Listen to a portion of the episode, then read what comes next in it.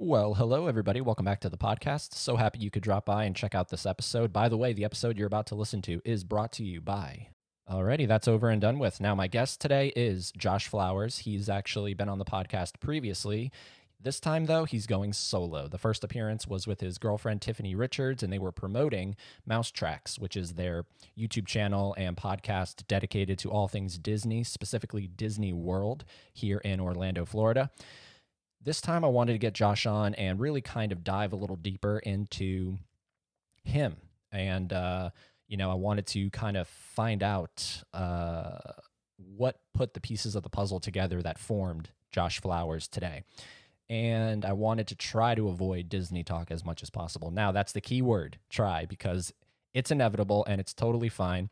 We do eventually bring it around to uh, Disney and theme parks and some more Universal talk. Uh, there's a lot of Universal talk in this episode. So if you love theme parks, if you love any of that kind of stuff, um, this is the episode for you. But of course, if you don't love that stuff, definitely keep listening because maybe we'll turn you on to it. Uh, it. It's it's just a real fun one. I love Josh, and um, anytime him and I can get together and and uh, and shoot the shit and and and make a podcast, I'm always down because uh, he's really become one of my uh, closest friends of uh, of late. So um, I think we actually talk about that a little bit as well. So I'm done rambling. Get ready. Get set. It is Josh Flowers.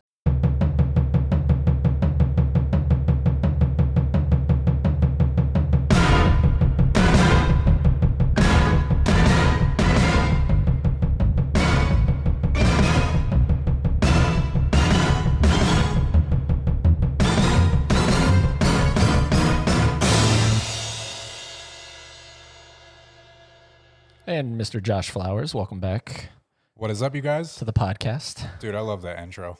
You can actually pull this thing a little closer to you. Just pull it a that. little closer Let's get this guy. because you kind of want it. Like, see where it is from me. It's like right Okay.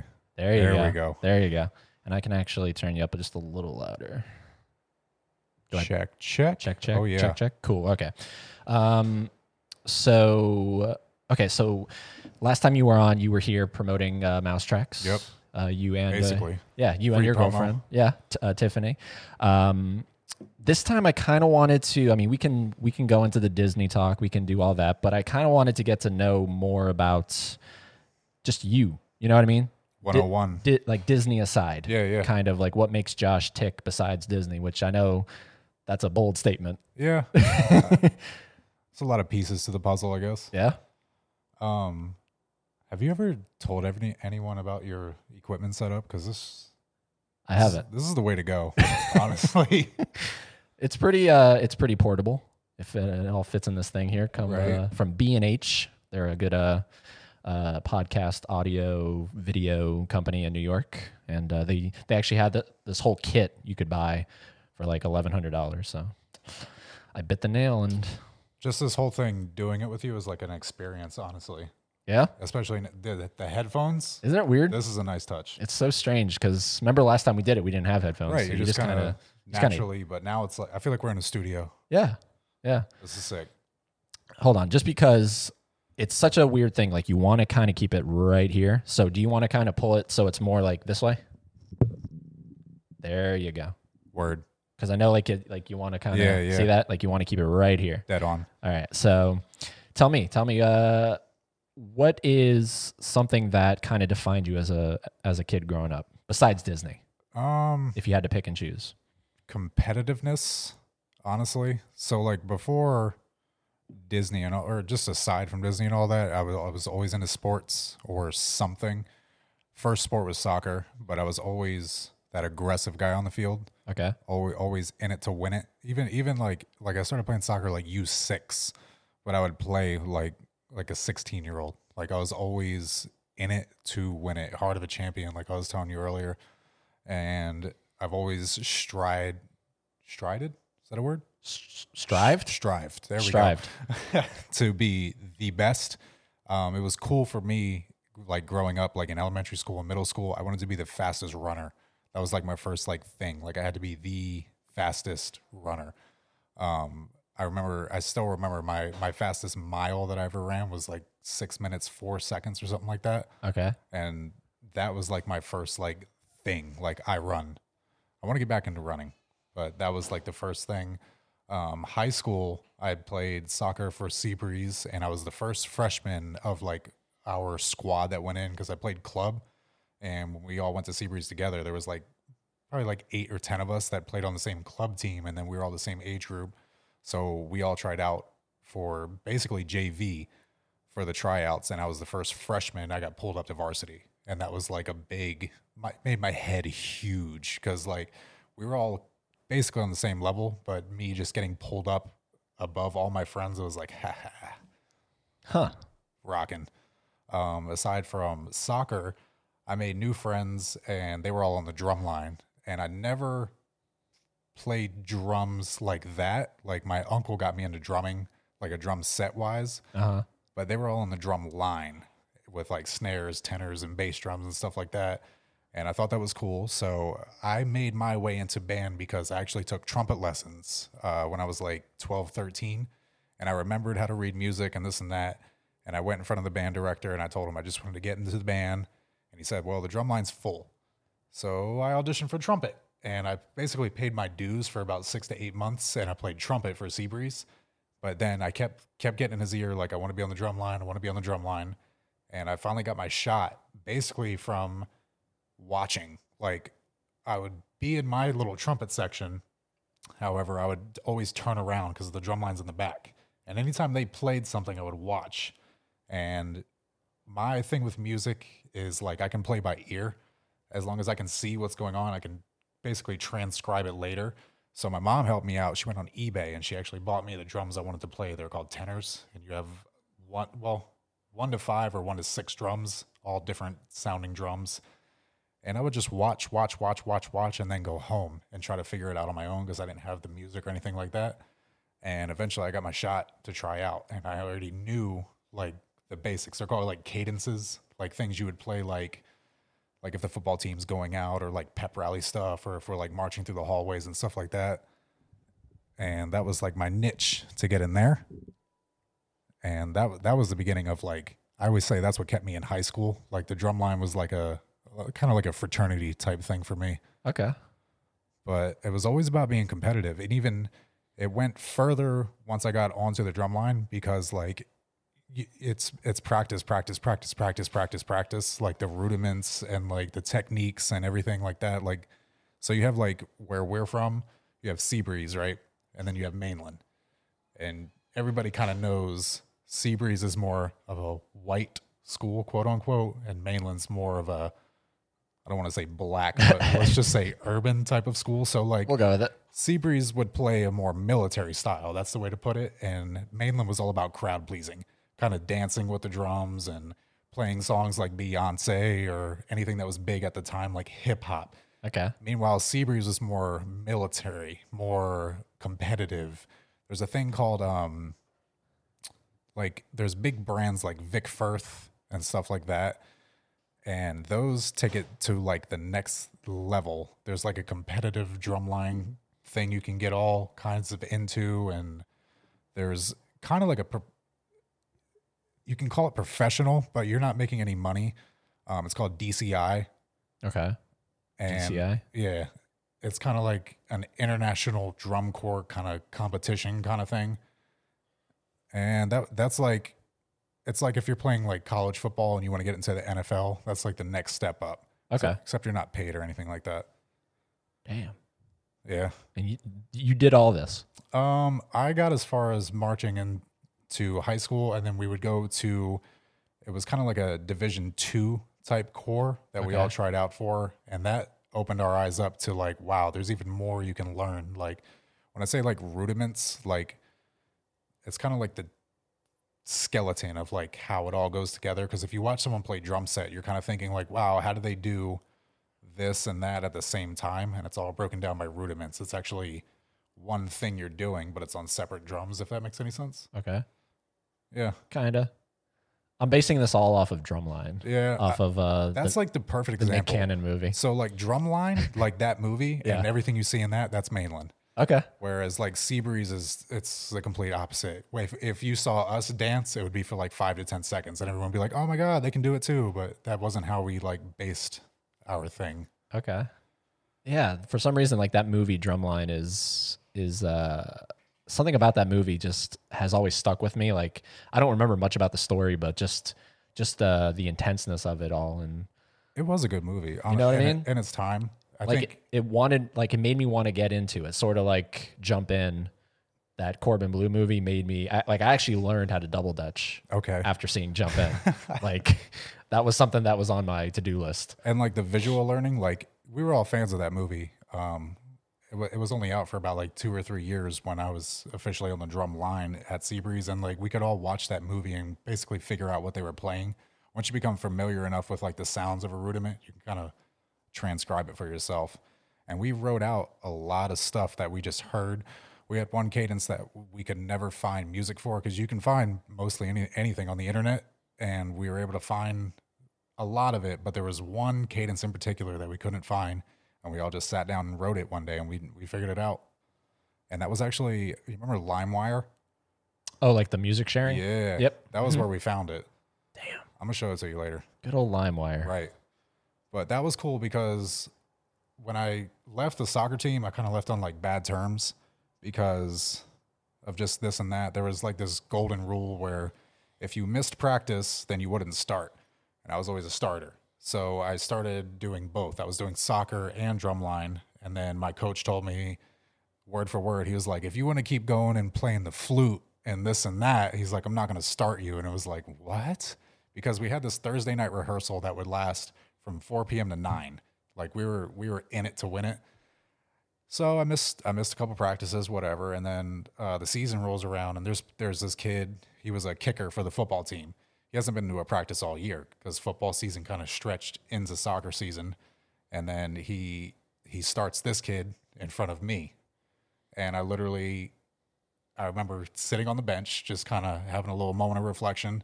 I took off my jersey. I took my other jersey out of my bag. We had a, a home jersey and an away jersey, and I put them both on the bench. Like I laid it over the bench, had my number on there. My number was always nine, and I just walked off the field, got in my car, and that was it. I drove away. And I remember I was getting calls the next day, like, "What's going on? What's going on?" I, I told everyone I'm done. That's it. And I replaced soccer with drumline, and it was pretty much the best decision I ever did. Um, I made some of the best friends I'll ever have. None of us are like a few of us are still in touch, but we all we're all scattered all over the place. Mm-hmm. But the the amount of practice and connection you have to make with one another to make this all work because it's all about unison and the military style I was saying like it's a good experience. Everyone should you should not necessarily be in marching band, but you should definitely try music at some point in your life. Oh, 100%. 100%. Now, these friends you're talking about, do you keep in touch with them? A few. couple of them? Yeah. Okay. because a few of us were friends. Actually, one of one of us we were on the soccer team together, and he was always always in my ear about drumline. And then one of my closest friends, she was on the drumline with me, and we actually we've known each other since like sixth grade, so we're we're still in touch. And then like a couple of us are on like Facebook and this and that, but like we don't like hang out and all that anymore. Yeah. It's weird because um like the perfect example is this podcast. I've had so many people on like dude, even you man, like Yep. seriously. And for everyone listening, I created uh so after Josh and Tiffany came on for the first episode, um we I don't know, like just something happened like this like uh, like we just Connection. like yeah like all of a sudden i was like okay i really enjoyed having that experience and i really enjoyed the time that i spent with them so i went home and i created this this this like little group that the three of us are in and i like i nicknamed it all because of a podcast and it's the truth it's like but prior to the podcast you and i were you know like we'd message on facebook we Yeah. would but it was like really this disconnect and doing the podcast which has brought so many people back into my life, whether it was um, uh, Simone Nicole, who I knew 10 years ago when I was doing theater and I hadn't seen her for 10 years. And then all of a sudden she's on the podcast like this right across from me. And, and we're talking for like three hours. And it's this weird thing of, you know, you should try to, like, I would really advise people to try to keep people in your life from your middle school, high school days, like, Yep. you know, really think about it and, and, and try to decipher did they make an impact in my life? Because don't let that go. You know, like I think it's I, I I think it's really important to keep certain people in your life. Obviously, you're not going to keep everyone, but Yeah. I mean, you learn a lot from who you hang with. Like one of my philosophies is kind of like you are who you hang with kind Yeah. of thing. But like human nature is like you constantly grow and evolve and your wants and needs change and even even your wants and needs in a social life can change. And you start seeing I don't know, maybe different qualities in the people you hang with and maybe there's like this separation and like uh, like we talked about on the last podcast, I couldn't get any of these people to go to Disney with me. Yeah. Simple request. Yeah. Let's all go to a theme park. And I was the only one. Everyone was like, nah, I don't, I don't know about that. But like, I, I still remember when me and you first met at work and then we, we had each other on Facebook and this and that. And then like, I'm looking through your albums and you had all your favorite movie posters in one album. I was like, look at this guy. And like, I ended up liking like, I don't know, 20 or 30 of them because I was like, this is brilliant because I've always loved film. Never really touched on like a film loving mutual thing with somebody. I was like, this is great. Look at look at oh look at this. Look oh, at he's this got guy. this in here. Oh, he's got this in here. Oh my god. But that was I think that was like our first common ground. And then I remember when you still had bigger boat going. yep. I was watching those the the Hollywood Studios vlog and the Universal vlog. I was like, this we got a we got a lot in common going on right now. But we just never had that opportunity, I guess, to sit down and hammer it out together. Yeah, because it was always just I would go to work, we would do the thing, and then it's I don't know, it's so it's so strange because I'm so guilty of it of just kind of like wanting more from a person. So Yeah. like for you, like I probably said to myself millions of times, dude, like just hang out with the guy Gotta chill. outside of work Right. and it never happened and No. I and, and, and I never followed through on it. And I don't know, I've reached this point in my life where I'm just like just try. Like if the podcast that we had initially did, if that was a like a failure, you know, in terms of like it was maybe an hour tops and then we were all just sitting around awkwardly and so that that would be my that would be You would know. I would know. Okay. You never know unless There's you go nothing for there. it. Yeah. Not like I was a big date for you or anything, but like, it's like it's like comparable to like if you don't if you don't ask that girl out, then you'll you'll never know. Exactly. Same thing with Tiffany. If we never went on our first date, never none of it would be happening. Yeah. Maybe me and maybe all this wouldn't even have happened. Let's like do you ever yeah like do you ever find yourself thinking what what would is there a certain event in your life that happened that you think kind of really caused this domino effect of this led to this like where you can trace it back Yeah. I'm trying to put my finger on it to explain it. It uh, it literally all goes back to the drum line. I gained a real sense of self-confidence. It was like the first time I literally I eyeballed something. I was like I want to do that. And I did whatever it took and I did that. There's there's pictures of me 1 year prior and I'm holding a trumpet. The next year I'm standing there in the back holding the drums that I said I would play and I'm I'm doing it. I still have pictures of me on Facebook. They're kind of fuzzy because they're like they're pictures of pictures. You know, I use my phone to take a picture of a picture back then on like my iPhone 3 or 3G or whatever it was called. And that that was like one of the first times like I looked back and I was like I did it. I, I did it all by myself.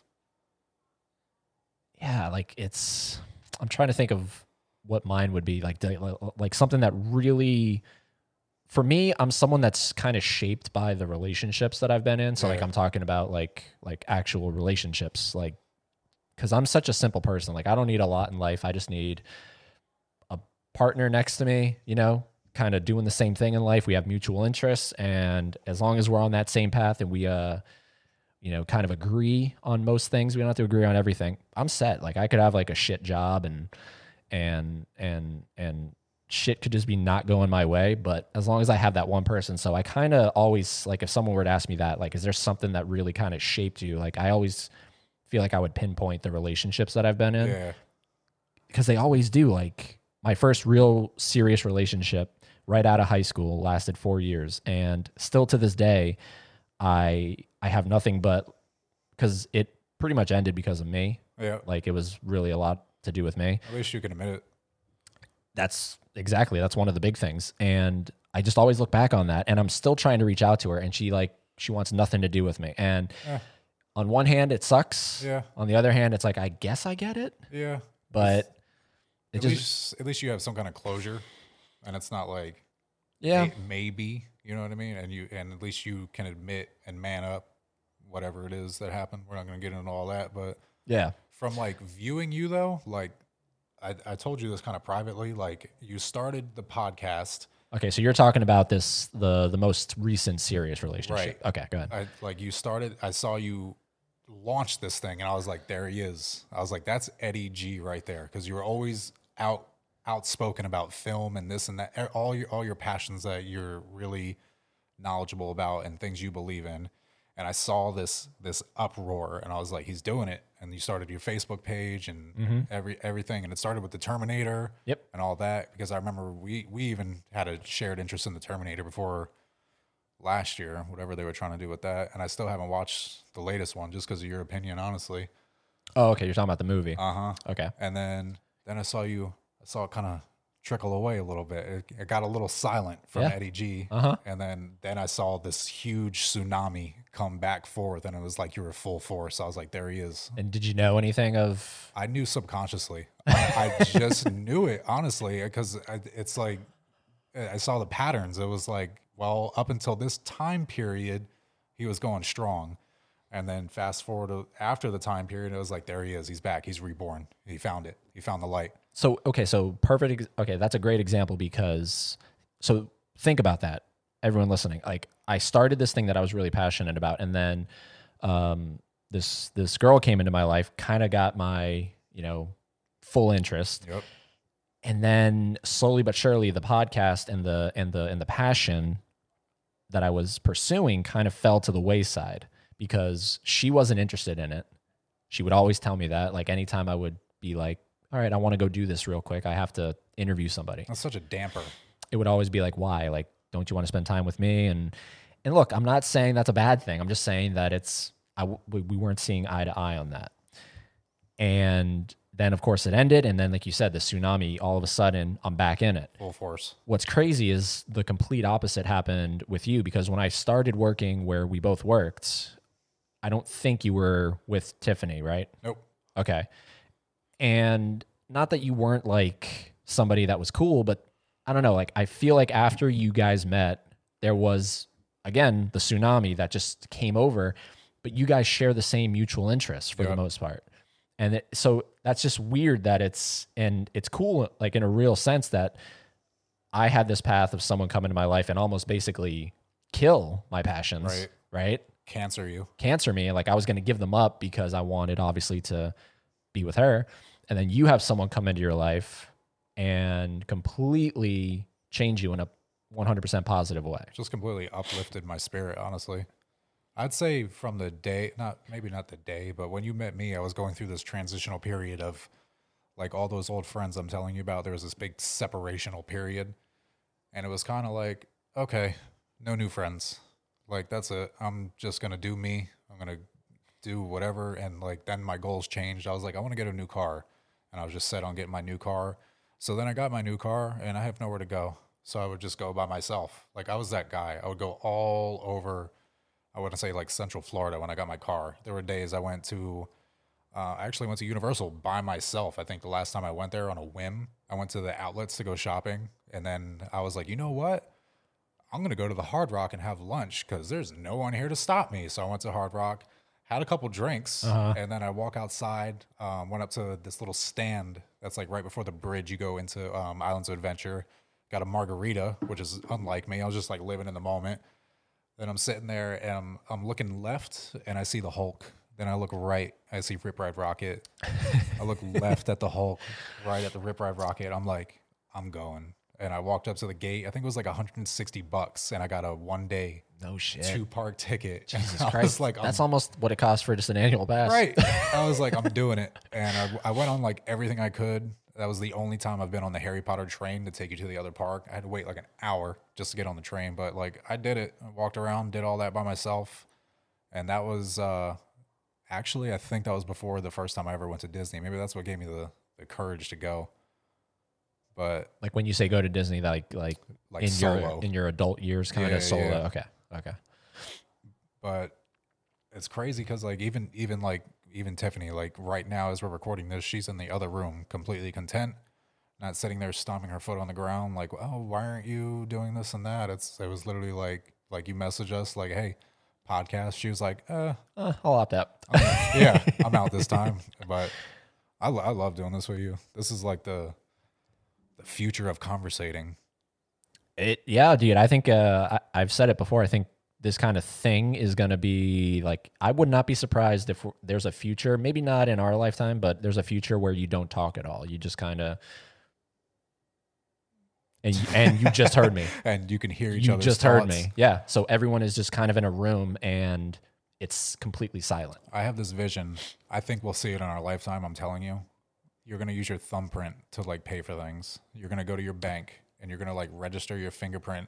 Well, you kind of already do that, right? With uh, Samsung Pay or Apple Pay. Exactly. Because I can use my phone, put my thumb on it, and I can hold that up to my ATM And, and there you it reads my card. and same thing with Apple Pay. You Yeah. just touch your ID, boom, boom. Yep. And I think one day all these like uh, Verifone machines and everything else, they're gonna have a little, a little option there, just kind of like how you go into the gates at Disney and you just put your thumb down, boom, paid. Does that thing actually, you would probably know this better than I do. Like, does that thing actually, is that actually real? So What is I, the point of that? I want to say yes, be, strictly because there was a day, and this was a long time ago. This is probably like I want to say like 2007 or eight. There was a small group of us that actually went, and one of my friends didn't have a ticket, so we were like, "Let's just see." So we handed off my annual pass to him, and the thumbprint didn't work, and they wouldn't let him in. And then we were just casually like, "Oh, bro, that's that's my ticket. Oops, whoopsies, we forgot his ticket in the car." And then we just went to the gates and actually bought him a ticket. But in that particular instinct, like it didn't work. So I want to say it works. Um, I also recently, this was probably like six or eight months ago, something happened to my finger, and you can kind of see like an indent right there. Um, I see it. I was getting out of the car for work, and I, for some subconscious reason, I was I was getting our change order out. It's like a big potato sack full of change, Mm-hmm. and I put it on the ground. And for some reason, I had this finger and this finger alone in the door hinge, and I closed my car door while I was picking up the change, and then right before I remembered, like my it didn't even close. It literally bounced right off of my finger inside the door frame and I was outside screaming. Like it was excruciating. It had I had tears. I wasn't crying, but it brought tears to my eyes. Like I was dying. So this actually ended up swelling and turning into this huge blister and this and that. Like I, my finger was like stuck like this, like all curved. So we went to Disney, uh, like one of the weekends after that, and I'm at the gate, and this is this was my finger that I would use, and I had a band-aid on, and it was taped. I was like, oh crap, I didn't even think of this. So I'm like, I'm taking off the band-aid, and just because of the scarring on there, like it wouldn't it wouldn't scan. So I had No to, shit. I had to change my finger. Now it's my thumb. I have to use my thumb to go in. So I think it works. Holy shit. Right? Yeah. Cause I did see like a, like a, it's like a line, right? Yeah, it's like a It's like a faint line, it's almost like a dimple. but it kind of screwed up your, My your fingerprint fingerprint. because it's definitely missing. It's missing a little bit there. Jesus. It sucked. Oh my God, dude. By the way, I- I'm not blowing your ears out, am I? No, Cause you're, cause this you're is up a like- little louder than me. No, Okay. It's good. perfect sound. Shout out to Rode. Yeah, dude. Shout out to Rode and shout out to um, it's this company called Aphex. Uh, they do um, like that noise gate I was telling you about Yeah, yeah. earlier. Where if we didn't have that on, you'd be able probably to hear the highway behind me right Seriously. now. Because we're literally what? How far away from the highway? Shoot, a mile, may- maybe. honestly, Yeah, so that noise gate really gets rid of it. Uh, the de-esser is on, so it kind of makes a little more bearable to the to the to the ear and like this whole thing with the headphones, I feel like this is like Joe Rogan experience right now. close close like the one other thing that uh that uh obviously i would need to be that he uh you can kind of hear like if i'm talking right bop, bop, bop, bop, bop, you hear a little bit of an echo Okay. and that's fine you need a soundproof Oh yeah, you like need some the padding or, soundproof or something like that. that is the word that, that makes such a world of difference when you're listening and it's not like this is bad like hopefully you guys are able to listen to this and and uh and enjoy it but we are surrounded by tile and and whatnot like if there was a lot of rugs around here Pretty open space right now. you know what i mean we, got it, the, uh, we got the couches at least. That's absorbing Yeah. something. yeah yeah it's it's so strange when you start doing this stuff because i never even realized that that if I mean, it just makes sense. If you have more shit on the walls, like if you had bookcases over there, like if you had a bookcase behind me, that shit picks up, like it keeps stuff from bouncing. Grabs the sound. It's so weird. And I only noticed that after I got into the podcasting stuff, like, and listening to other podcasts. I'm just, I'm always listening, like, okay, yep, they're not, the, they're technically not in a studio. Like, uh, like we're not in a studio. Right. That's like me watching other vloggers like Tim and them. Like Mm-hmm. I'm like sound on this, and then they eventually like show you the equipment they're using, and it's like oh, because then I play back my vlog, and you can hear like the wind like, Yeah. and it's like oh okay. But I still need to get. I'm probably gonna get that Rode microphone that I showed you. Oh, okay. Nice. it- Yeah. Yep. Attach it to my phone. Yep. Yeah, man. That's uh yeah, dude, Rode is really good. Uh Rogan uses it's it's called Shure, S H U R E. Those are like legendary microphones. Uh fun fact, so I'm using uh it's called the Pod mic. One of these costs $100. One microphone that Rogan uses that you see in his podcast costs $400. Okay. So I could buy four of these Right. for the price of one of his. So I mean, it's sh- like it's it's comparable. There's like been a few comparisons. I watch a few videos of people comparing this to the Shure, Yep. and they're pretty comparable in terms of quality. Do you ever think about doing video while you do this somehow? Somehow, I got to figure. I mean, that's another, you know, because you probably want to get at least two cameras. Well, there's like there's two ways to do it. I see it like you can actually kind of self-produce it with like a camera on you and like a camera on me, for for, for example. Yeah, yeah. Or you can do it kind of like how Joe Rogan does it with the one cam, and it kind of looks down on on both. But he also does cuts too. I was gonna say he has three cameras. Yeah. So he has the camera on him, he has the camera on the guest, and he has the wide camera. right. That's what you need. And because most people do like like low key podcasts, they'll do the one camera, and that's it.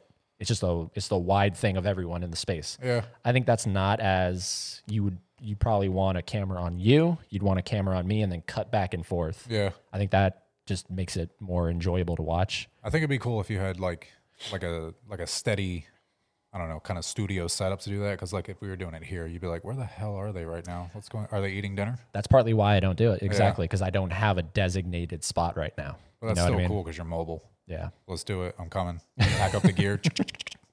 Yeah, dude, that's why I love that that that briefcase. It's uh it's, it's fucking sweet. So, okay, so that's interesting. So you do the you do the running thing. Do you feel like you can still run fast? I can run fast, but, but not long. Okay, so you get winded pretty quickly. Every once in a while, this is weird, but I'll be taking the trash out at work, and I, I just beeline just to see if I can still hit it. And I keep telling myself this is like procrastination at its finest. I'm gonna do one of those Disney runs, but I can't justify the price. Like you're paying like 175 to 200 dollars to run, and I mean you get you get a shirt and a medal, Oh, you mean like like around? the Disney runs. Have you heard of these? no, no. So, like one of them, you'll start at Epcot, like in the parking lot, and you'll actually run on the actual like Disney highway kind of area. You'll enter Hollywood Studios from the back, and you'll actually there's sections you run through the park, and it's coned off. People can kind of stand there and kind of cheer you on, but you get to go. You run through the parks usually before they're open, but as as the time goes on and however long you take to actually finish, mm-hmm. because they have a a half marathon and a full marathon and I think the half marathon is about five miles or something like that. I don't know, like running distance, like the five k, I think, and then there's like ten k and this and that. I can't remember the distances, but I keep saying I'm going to do one of those, but procrastination. Procrastination. And all you get's a shirt? You get a shirt, you get a medal. I mean, if I do this, I want to like train for it for like two months and like try to actually place, not just be like, I did it. Yeah. Because I used to be able to run a mile figure in six minutes, five seconds. And that's not going to happen right now. Not in any way, shape, or form. Because if you did, if I did that and if I did a, like a five mile run, that's only a half hour of my day. But we'll see. So you want to do like a you want to do like a an American Ninja Warrior kind of thing, Kind of. where like before the person goes, they show like them like I've been training for this my whole life. Seriously. Honestly, I'd make a vlog out of it. I'd probably like film like a couple weeks of me training and then jump right into it. Like, okay, here we are. And get like a, I need a new, uh, newer GoPro. Yeah. We have one, but it's not the 4K one. I think it's 1080. And I use it on our uh, like swimming pool kind of things on vacation. I took it on the Disney cruise, but it sucks because my phone is 4K. So it's full screen. And then when I go to 1080, it's kind of cubed into the middle Uh huh. not that big of a difference, but those 4K GoPros are game changers now. You could do a whole vlog series with a GoPro. People probably couldn't even tell the difference. Do- but doesn't the audio kind of sound a little iffy? Because Tim Tracker uses GoPros like when he does the water rides, and you can, Yeah. there's a big audio dip But he also uses his his microphones. So on th- GoPro. no, not on the GoPro. Oh, I'm saying like that's like the dip, like from his regular camera, and then when he switches to GoPro, it's like, oh, what happened to the sound? Yeah, Because his just that little swivel microphone he uses, which I, I'm pretty sure is a Rode, it works phenomenal. It works wonders. Like he'll have it, it swivels like on the camera, so he can like flip it towards him, and, then, he'll be talking. And then if Jen is across from him, like you are to me, and she starts talking and he doesn't have it flipped, you can't hear her. So it's like night and day. damn. Yeah, that shit blows my mind, man. I mean, it. GoPro is something that what when it came out, it was sort of advertised as like kind of like for like like mountain biking and like four wheeling and skydiving and like stuff where you wanted to take a camera but it couldn't handle the conditions that you were going to do it in kind of thing Yeah. So it keeps the picture quality, but obviously that's where the dip in the audio comes in. Yep. It's really more designed for like like you said, like if you're biking, you put it on top of your helmet right and you're biking. and there's like those car scenes people mount it to like the roof of their car or like whatever it's made for like Yep. i guess like extreme conditions where now it's like it's for everything Yeah. i see i see vloggers around every every once in a while in the theme park and all they have is a gopro which i mean if that works for you then that works for you the, Yeah. the best setup is for for i think anything in life is whatever you're comfortable with because that's how you're gonna flow the best Dude, I'm going to I know I don't know if they use GoPros, but uh the day I go skydiving, you're gonna do it that's that's is, is that on like a bucket list of yours? i can never do it you can you, just because of the So- statistics i can't do it so don't ask you. nope not at all Hey Josh, let's go skydiving. Never. And I already know my personality. I could like hype myself into doing it, but as soon as we got in the plane, I'd kind of get a little quiet. And the higher the plane went, the more quiet I would be to the point you'd be like, dude, and I'd be like, shut up. Don't just don't don't even look at me, don't talk to me. And when they opened up that door, I would I'd I'd feel like I'm about to die. Mm-hmm. Yeah. Um, because I still remember getting on my first roller coaster, and it was like similar to that. Like I, I hyped myself up into getting. It was the Mummy. I had to hype myself up to get on the Mummy. Eh, it makes sense. And How old are you? uh, 16. Okay. Yeah, I was late to get on roller coasters because I always had this shattered memory in my head of going on Tower of Terror and you lose your stomach. And I was like, I don't want to lose my stomach. I uh-huh. figured on like any drop or like loop, you would lose your stomach, which isn't the case most of the time unless it's like a really high roller coaster. And the closer we got to the point where it was like, we're next. Like I was miserable, but I turned out pretty fun. So Yeah. Now, now, like roller coasters, I'm I'm down for whatever. I'll go on any roller coaster in the world, honestly. So roller coasters don't do anything for you, like in terms of like scaring you, or Nah, you ever been on the Sky Coaster at Fun Spot? that's the is that the swing or is that It kind of looks like a swing, like they pull you up. You're in the Superman position, they pull the cord on you? and then no, you have to pull the cord. Oh, even better. that would be a step. I think I could do that though. Dude, that's the closest I've ever felt to what it feels like, what I imagine the feeling of knowing you're about to die feels like. Seriously. So the first time I do it, I'm doing it with two friends. So I'm in the middle Right, because they're sort of a little heavier than me. So that they kind of put them on the kind outside. balance out. balance it out. So we're all just laying there in the Superman position, and then it pulls you back, and it's 300 feet, right? So okay, so 300 feet. When you say that, it sounds like it's tall, Yeah. but 300 feet doesn't really sound that tall. So you get up there. So you're going up, right? I'm Like I'm just going up, and all- and so you start like this, completely Superman, Right, and then as you're going up, you start doing this. So where you're like you're just literally hanging upside down towards the ground like head first. head first kind of thing. And you just keep going up and up and up. And you just keep seeing people get smaller and smaller. And you're like, all right, we're about to hit the top.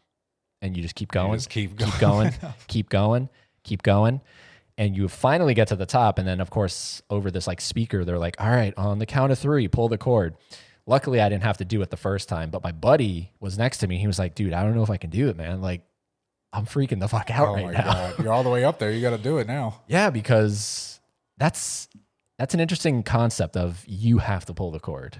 You know what I mean? It's not like they're gonna do it for you. I mean, I think they have the option in case Some kind of bypass, like okay, you're right, this going, guy's being a pussy. Like, just fucking do it. just do it. But they make you pull it, and you pull it, and literally just that like three or four seconds of just free falling because there's slack in the cord that's holding you. So as you're falling, it's slacked. So you, you feel like there's nothing holding you. You just feel like you're Like pl- a free fall. like you're actually plummeting towards the ground, and then eventually you reach that point where it, it gains the slack, yeah, I and need then it. I need that tension. I'm telling you, man, like that. I I, I I've I've never felt what it feels like to know you're gonna die, but if, if I had to imagine, that's what it felt like because I was like, this is it. complete fear. This like is you it. have no control. I would do the only skydiving looks so fun because like um you watch people do it. I've watched it on YouTube, like especially like celebrities. There's this classic video of James Corden doing with Tom Cruise. I was gonna mention that. Yep. Oh my god, it's hysterical. Um, but once you get going, it seems fun. But the initial like jump out of the plane and you have to kind of adjust to like I guess the feeling of free falling from thirty thousand feet or however up they take you. Yep. I'd have to go somewhere wherever they went, where I knew, okay, this guy has been doing this. And there's no chance of this not going right. But I feel like there's always the chance Always. because There's always a chance. like close to us, um, most people go to Deland, and there's a place out there. And I, I actually looked just for fun. I looked up the statistics, and like two or three people died last year doing it. I was like, yeah, okay, nope, not doing it. Nope, they not for me. they include that. Yes, They tell you two or three people died. yes, you can Google. It's sketchy, right? I need to go somewhere more. I'll I'll pay more so Hmm. I know I'm gonna make it. I wonder how they died. Was it their fault or was it the the company's fault? That's a good question. Need to look into this. Because obviously, unless you're trained, you're going with someone. Yeah, So yeah, there's too many variables. I- Like I need to know more. Like, did, were were they just solo people? I don't know actually. Now that you bring this up, because if I imagine if you're hooked up to somebody, they want to live just as much as you. That's what I'm saying. Like, So are- like is that two or three people, including uh, someone that went with a trained professional, and they both died? that would be horrible. oh my god. Yeah, there's. Yeah, I got to do it though. I got to do it. Like, like I'll say my, I'll say my farewells. You know, I'll let Just people know, just in case, just in case. When do you think you'll do it? Oh man, I don't know because it's not, it's not that expensive, right? I think it's like two hundred bucks, something Yeah, like that. that's you not take bad. take like a little class beforehand, and they instruct you as much as they can, I guess, and then in the plane, in the plane, the plane. I would say this year, but I mean everything is fuck this year. So I'm gonna. Seriously. All right, so I'm saying it here on the podcast. By the end of 2021, I will have Jumped out of a skydived. plane. I will have jumped out of a plane, Definitely got to get that video. and then I think that's another like hundred at least It's worth it. to film it. I mean, how many times are you gonna do it? You know what I will not do ever is bungee jump. That's a no go. Are you talking about like from the bridge? Yep. And they put Okay. a little, basically a giant rubber band around your feet. Yep. And 10, not 10 times, nine times out of 10, I watch these videos. The instructor goes, like, okay, on three, one, two, and they launch you. Like they drop the floor out from you or oh, whatever. it is. shit. Yeah. And it's like, oh, yeah, that's really funny. Now I'm dying. I thought you had to like jump yourself, so they just pull the thing from under you. You know, like the, there's like water slides where they drop the floor out. There's like stuff they can do like that. Okay. And it's like, on three, one, bye. I'd be so mad. Yeah, dude. Or there's uh have you ever seen the prank videos where people are about to go? And this is this is like the guy sending you off that works there. They throw like an extra cord out while you're going, so it looks like your cord's not attached. Like I would forever in my I would be so Oh my scared God. going down. I Yeah, would, fuck those people. oh my god, that might that might do it for me. I might have a heart attack on the way down. They'd be pulling me up and I'm just like seizing out. That's funny. I like that. Like, obviously, that's kind of dickish, but I kind of like that. Like, There's that, and I've seen one where like people are going up on a roller coaster, and like another passenger will have like a handful of screws in their hand, and they'll just throw it on the floorboard in front of you. Like, uh, me personally, remember Dueling Dragons? yes. We were going up on that, and it happened to stop, and this guy all the way in the back, he was like, "Isn't this how Final Destination starts?" And everyone was like, "Dude." Like really, bro? Like now, now all I'm thinking about is my head coming off on this ride. Mm-hmm. Well, dude, someone like fucking Dueling Dragons, man. They got a that. It was such a genius concept of like the the roller coasters coming at each other and then kind of going away from each other, but there was that one incident or multiple incidents, but uh, like the one that sticks in my mind is I forget what it was, but something flew into a guy's eye, Probably somebody's shoe or something. And like the guy's blind now. I even heard of like other people being too tall and their legs Hit? actually hitting the other person aside from them, and I think that's why towards the end of its run, Yeah, maybe, yeah. maybe that's why They they, were running them at different times. Exactly, you never got that because it went from dueling dragons to dragon challenge. Yep. And Yep. I think, if memory serves me right, after asking cast members, I think the ice side was faster, but the fire side had more Loops. loops and stuff like that. It could be vice versa, but this is off of 15 year old memories now. Yeah. I I feel like I always went on the faster one. Like I just I want to say it was ice. I, I feel like I always went to ice, but I can't remember now. yeah, man, dueling dragons. Classic, forever a hit. But that's just crazy. Like it- that like the fact that they didn't think about that. Or maybe they did and they were just like, "Eh, well, it won't happen. Like what are the odds of two coasters coming at each other, barely avoiding each other and something flying into another person's eye? Could you imagine the media if something happened and one of them just kind of derailed and went across and hit the other one? Oh, okay, so it's like coming off the tracks right, at that point. Like, and they just kind of, well, it would kind of what? Cuz it was always you were underneath. yep. and then coming up. So if it went off the tracks, if anything, it would just kind of, right? It would go underneath. Yeah. Or you would take everybody's legs off. Yeah, dude. I don't know. Something about that just. I still to this day I'll get little crazy thoughts on certain rides where like I'm double checking my lap bar, like my harness, like and I'm mm-hmm. like, what am I gonna do if this just unlatches? And the only thing I can think of is like just put your feet to the floor and just try to hold yourself centered, and maybe gravity will do the rest.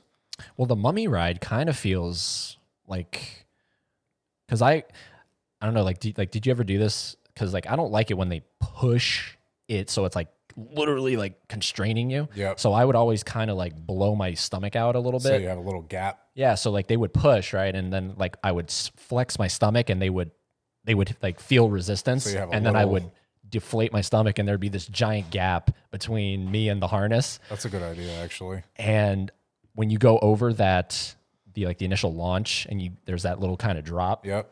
dude, like the like the feeling you get of almost coming out of your seat, it's crazy. I have the opposite on um, Rock and Roller Coaster at Hollywood Studios.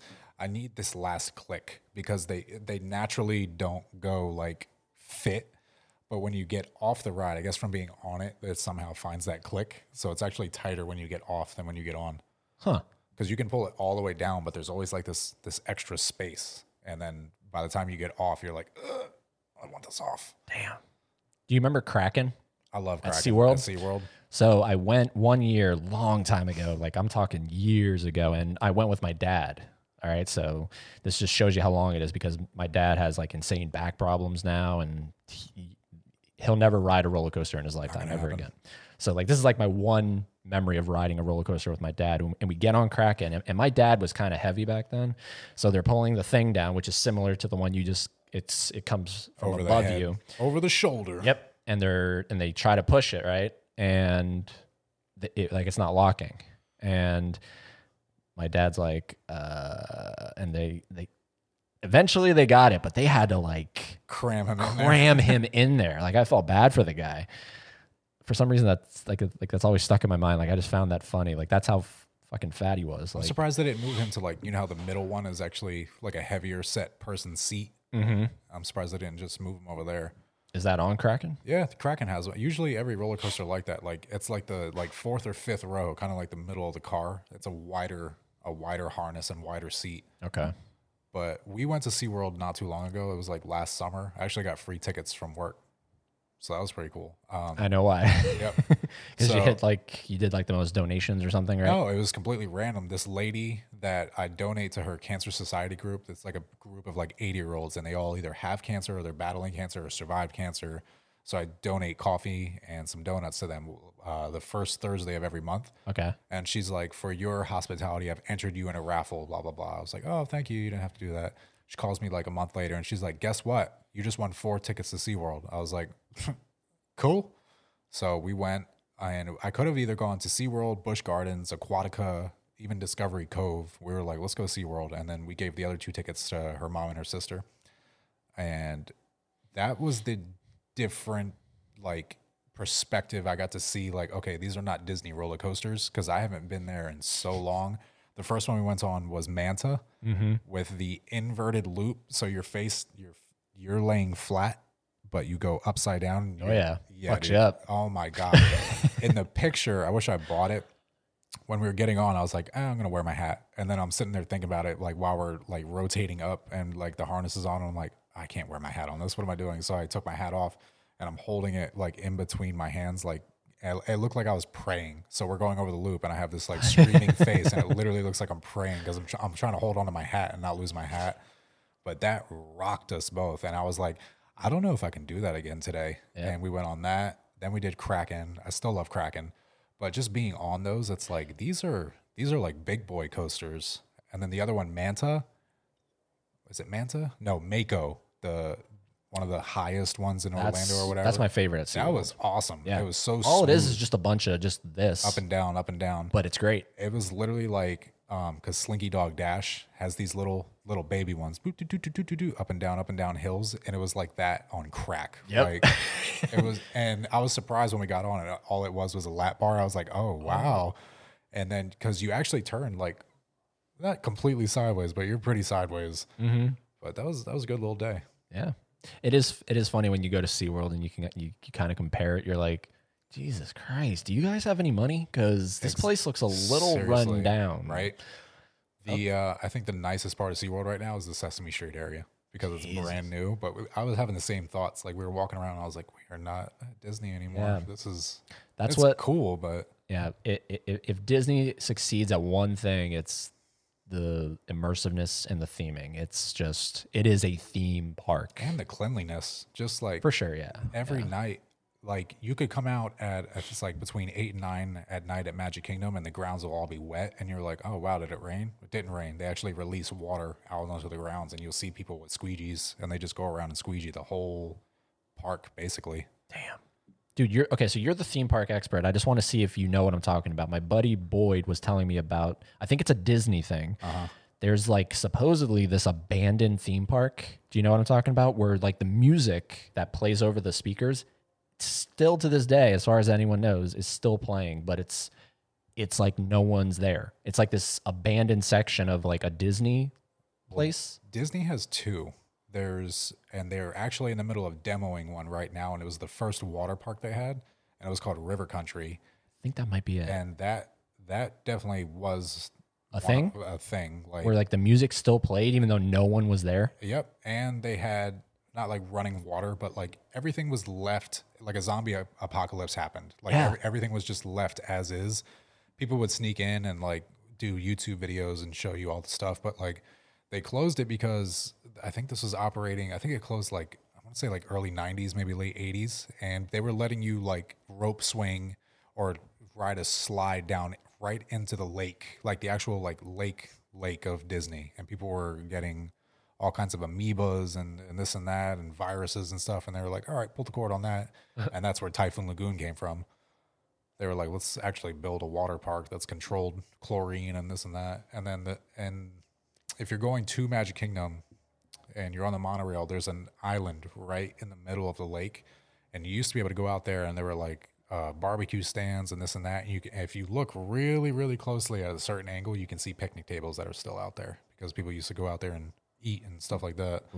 But there also used to be a wave machine, uh, and it's probably still there unless they somehow ripped it out. But it would actually cast waves into the Polynesian, and they at one point were having surf contests like out in the lake too. It's crazy how much things have changed. Jesus. So that was a real thing. That blows my mind. Like when he told me that, I was like, get the fuck out of here. There's Yeah. not an abandoned park where music's still playing. That have- doesn't make sense.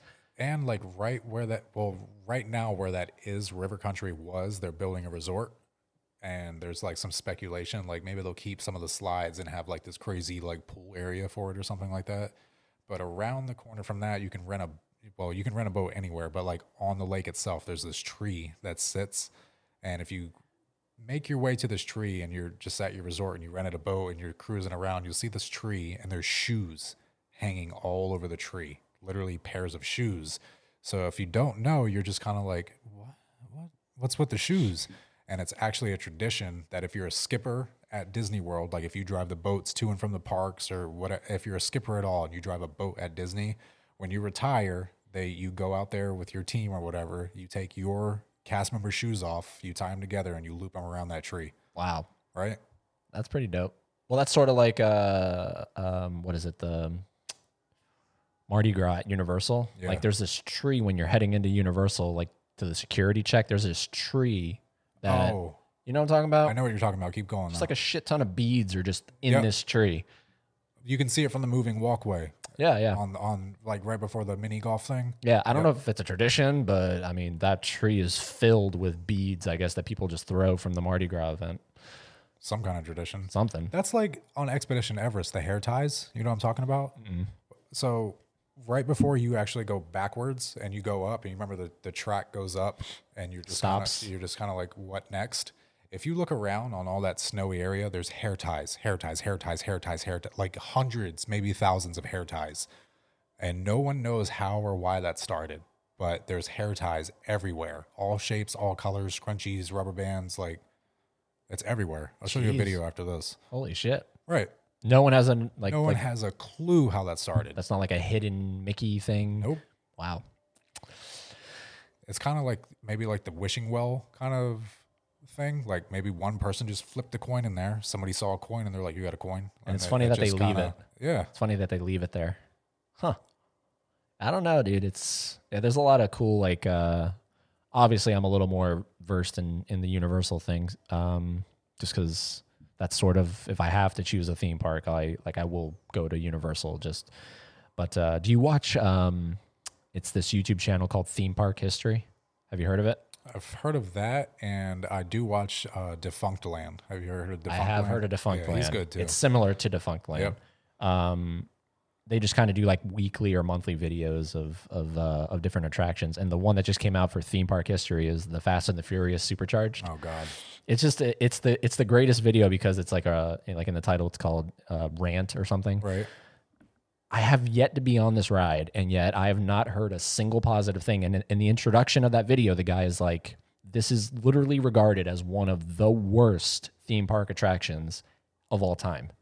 I've never been on either, and I fully agree. I've seen like four or five videos, and I feel like I've been on it. That's how like uninspiring it is to get on that ride. But okay, so did you know that it started out at, at Hollywood as part of the tram tour? I've seen that. There's like a section, like a party scene or whatever.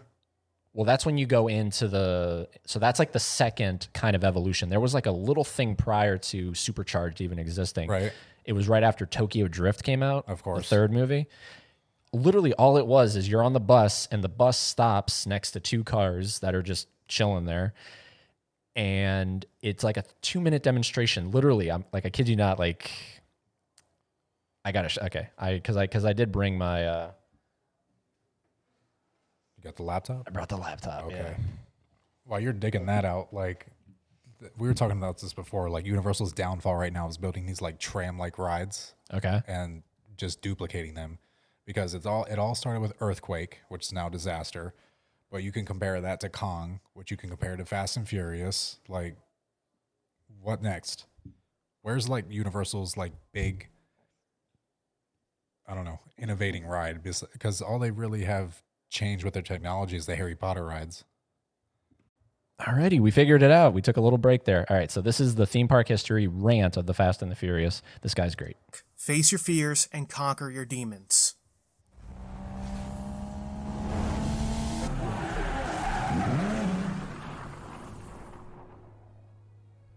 Hello and welcome to Theme Park History, the channel for everything to do with theme parks. Old and new, big and small. In today's episode, I punish myself for no good reason as we explore. Ugh.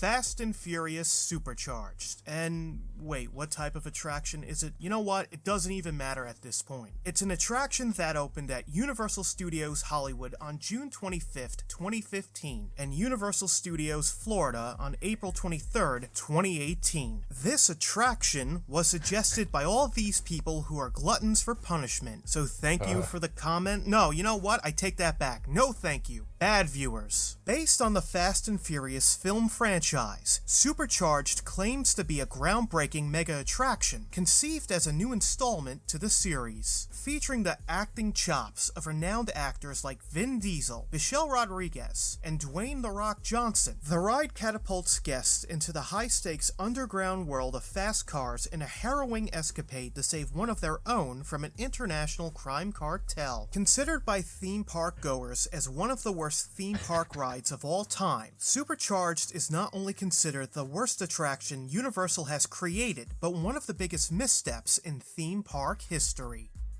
Looks like a video game. Right? Okay, so here's the part. so like, I'm just gonna wing the I just want to show you the part where this is essentially what inspired the the tram tour right here. fast cars and heists. Right here. Look at this. This is awful. I can't believe this is actually approved. And by the way, guys, if you want to watch along, we're 5 minutes and 19 seconds into this video. Ready. Set up.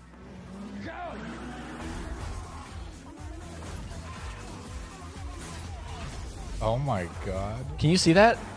It's literally a car on a Ah, on a Jesus, swivel. tap dancing Christ, that was awful. Why is anything with Fast and Furious at a theme park just so bad? How hard can it be? The Fast and the Furious Extreme Close Up officially opened as part of the studio oh, tour on okay. June 15, 2006. Inspired by the Tokyo Drift film, which was released just a day later, the attraction was Universal's attempt to place guests into the in your face close up range of the pulse pounding, rubber burning underground world of drift street racing. How would they pull that off, you ask? By having two stripped down drift racing cars, each oh attached to a gigantic robotic arm, This careening terrible. alarmingly out of control, with a finale that featured an automotive dance demonstration of intricate programming set to a toe tapping hip hop beat. Yeah, that makes complete sense. Whenever I think of Fast and Furious, the first thing that comes to mind are cars attached to robotic oh arms. what a You guys, you guys need to look this up. Theme park history and rant Fast and Furious Supercharged Universal Studios Hollywood slash Florida.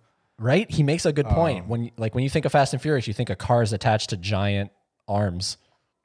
Yeah, like uh, also, um, they're saying this was right after Tokyo Drift, right? Yeah. So I'm I'm pretty into cars. I'm not like a huge car expert, but the cars they're showing in the screen right now are two Volkswagens.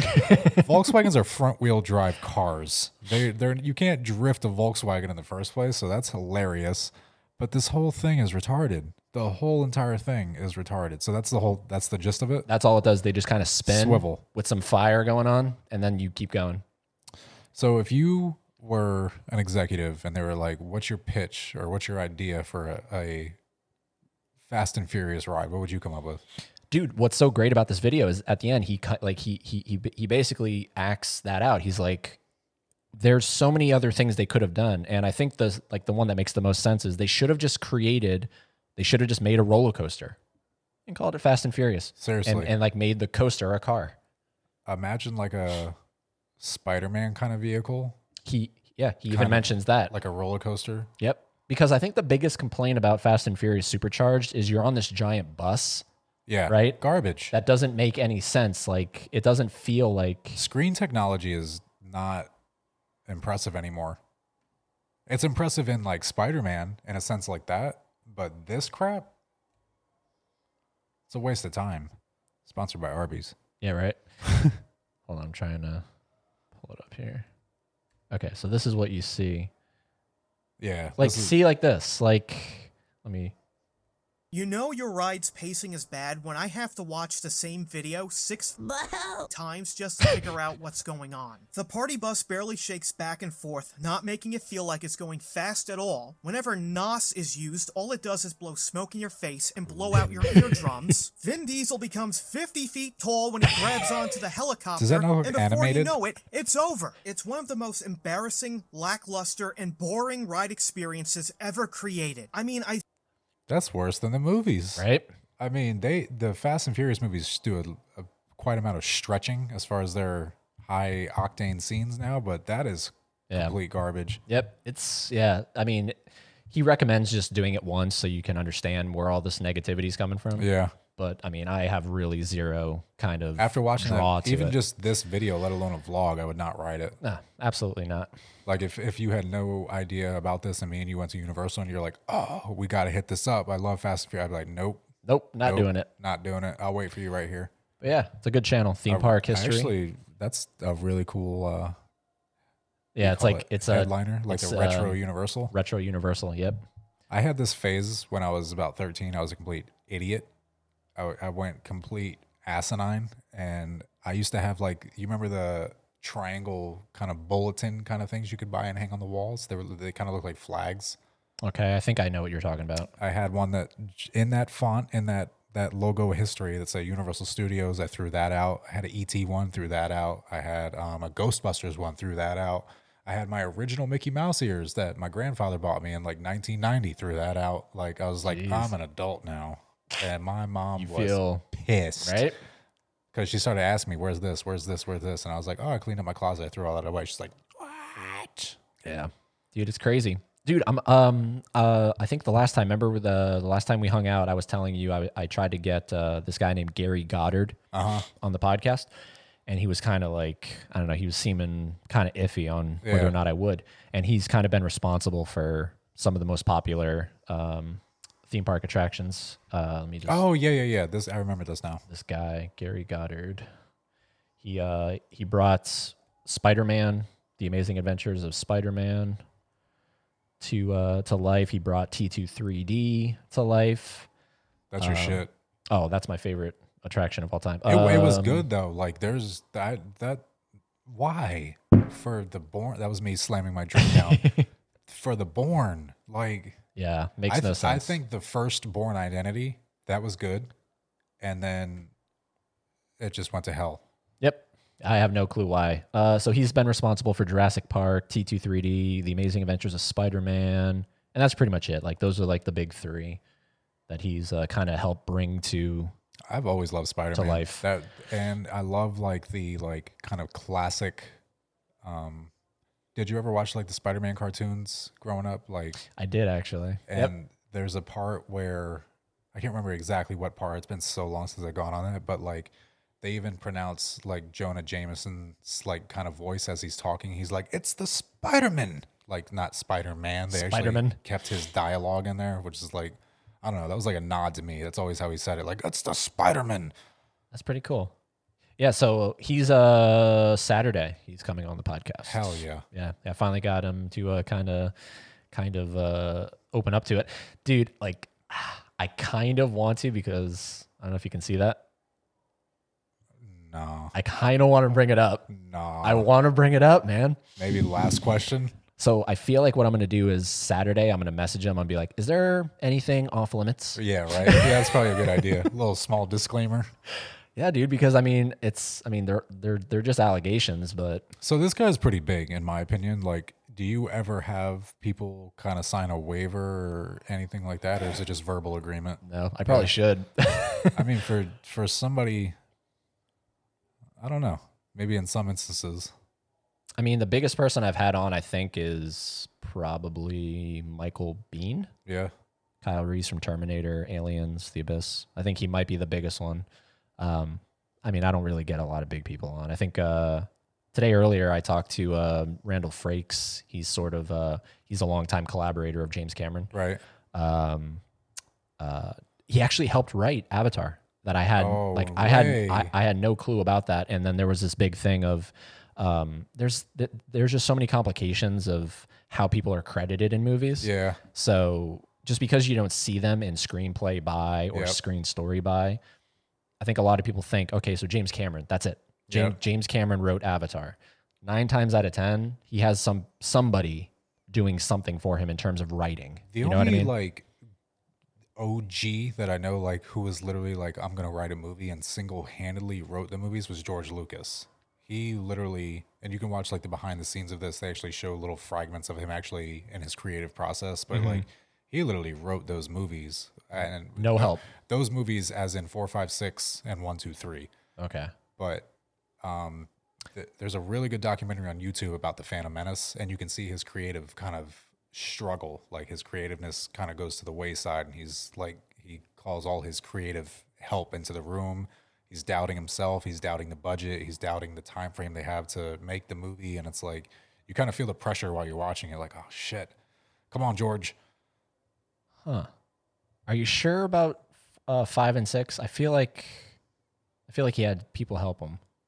Could be wrong, but I from watching the documentaries I watched, like let's just say episode one at least. Okay. That was all him. Was they all they him? show you with a, him at at his little typewriter typing out everything. Could just be for TV. You never know. But either way, Star Wars guy's a G. Yeah, I feel like uh, I feel like there's I don't know. I just feel like, and that was kind of a like a mind blower to me, like I because I knew he had worked with him before, but I didn't know about Avatar. I would love to like sit in a room like me, you, James Cameron, George Lucas, Steven Spielberg. Oh my god, dude! Yeah, I don't know if I Robert, could. Robert Zemeckis and just hammer it out like all like no filter. Any questions are welcome. Like that would be that'd be like a dream. Okay, because okay, so you're big on Zemeckis just because of Who Framed Roger Rabbit. You already know. Um, yeah, I guess Zemeckis is pretty good. What he did back, yeah, yeah, he Back to the Future, Castaway, Um, speaking of back, do you like Back to the Future? Were you big on that at all? uh, the first one. Yeah, I like. Yeah, I like the first one the best too. I like one and two. Three is like more like a guilty pleasure. Okay, But um, Adam the Woo, he is like huge on Back to the Future, and since he's stuck at home with all his COVID crap going on, he actually just did. He's like showing you his collection that he has of all his Back to Back to the Future memorabilia. nice. He's got a lot of cool stuff. By the way, are you saying that on purpose? Wrong. What I say? COVID. COVID. COVID? COVID. Is it COVID? It's I've COVID. COVID. No, it's COVID. COVID. I've only heard. I, I just thought you were doing it as sort of like a like a wink wink kind of thing. Well, well, you know what? I'm calling it COVID. I swear I've heard it pronounced COVID. COVID, maybe. I don't know. I've I've only ever heard Well, COVID. As we as we like to say in Florida, this shit going on right now. Yeah, yeah. That's pretty much what everybody says. shit. All, well, you know, with all the shit going on right now. Yep. But um, what I was Which, gonna, by the way, there is at least six feet. I, Yeah. I think between uh, us. four and a half. you know what I'm really still pissed off about is um, Universal making the choice to get rid of the Back to the Future ride and put in the Simpsons, and basically keep the same ride. And I wouldn't be surprised if like the ride even had the same kind of motions, and they just kind of reprogrammed the screen to fit it. Mm-hmm. because one Back to the Future I still think lives on. It has such a huge fandom. Not that The Simpsons doesn't, but now the real kick in the arse is Disney owns The Simpsons. Yeah, dude, it's so weird because Disney owns multiple things that Universal kind of has Exactly. a has a hand in. So they own The Simpsons, they own Marvel, Yep. and these are all things that are at Universal. So it's it's weird. And like Islands of Adventure, they will never. I guarantee you, like, um, what, I don't even know what they call it because they can't call it Marvel Land. I think it's called Superhero Land, Island, Superhero, Superhero Island, or Island. something. Yeah. So like they will never get rid of any of those rides because they could take out the Hulk tomorrow. Disney will build a Hulk. And the agreement is anything east of the Mississippi, Universal is allowed to build, and anything west of the Mississippi, Disney is allowed to build. So that's why Disneyland is getting um, the the Avengers Academy, I think they're calling it. And in Disneyland, there will be a whole Avengers land. What do you mean by build?